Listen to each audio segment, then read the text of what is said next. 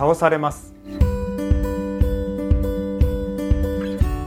こんにちは誠です。今日は第二コリントの4章の9節。迫害されますが見捨てられることはありません。倒されますが滅びません。はっきりと書いてありますね。迫害されますが。そして倒されますが。でもですねこれ別にクリスチャンだけではないんですよ。クリスチャンであろうとなかろうと自分が大切にしている価値観に関しては叩かれることがあるでしょう、えー、ケチョンケチョンに言われることがあるでしょう。でも人は全て大切なもののためには戦ってるんだっていうふうに思わされるんですよ。ところでパンチングドールってあるじゃないですか。あのどんだけ叩いても起き上がってくるやつですよね。まああんな感じかなと思います。でですねあのパンチングドールは何で起き上がってくるかって言ったらですねこの一定の場所下の方に、えー、決して動かないずしんと構えている重しがあるんですよね。だからこうあの倒されてもまた戻ってくることができるわけですよ。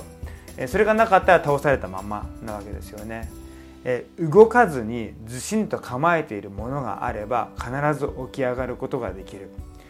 動かずにいるものそれが私たちでいうところの主です。あの漢字でね「主」って書くと柱だとかあの駐車場の駐だとか基本的に動かないものを指していますよね。あの往復の王でも目的地は変わらない、えー、注ぐにしてもこう巻くんじゃなくて一つの場所に注ぐからこそこう注ぐって言える。つまり動かないものを指すんですよ。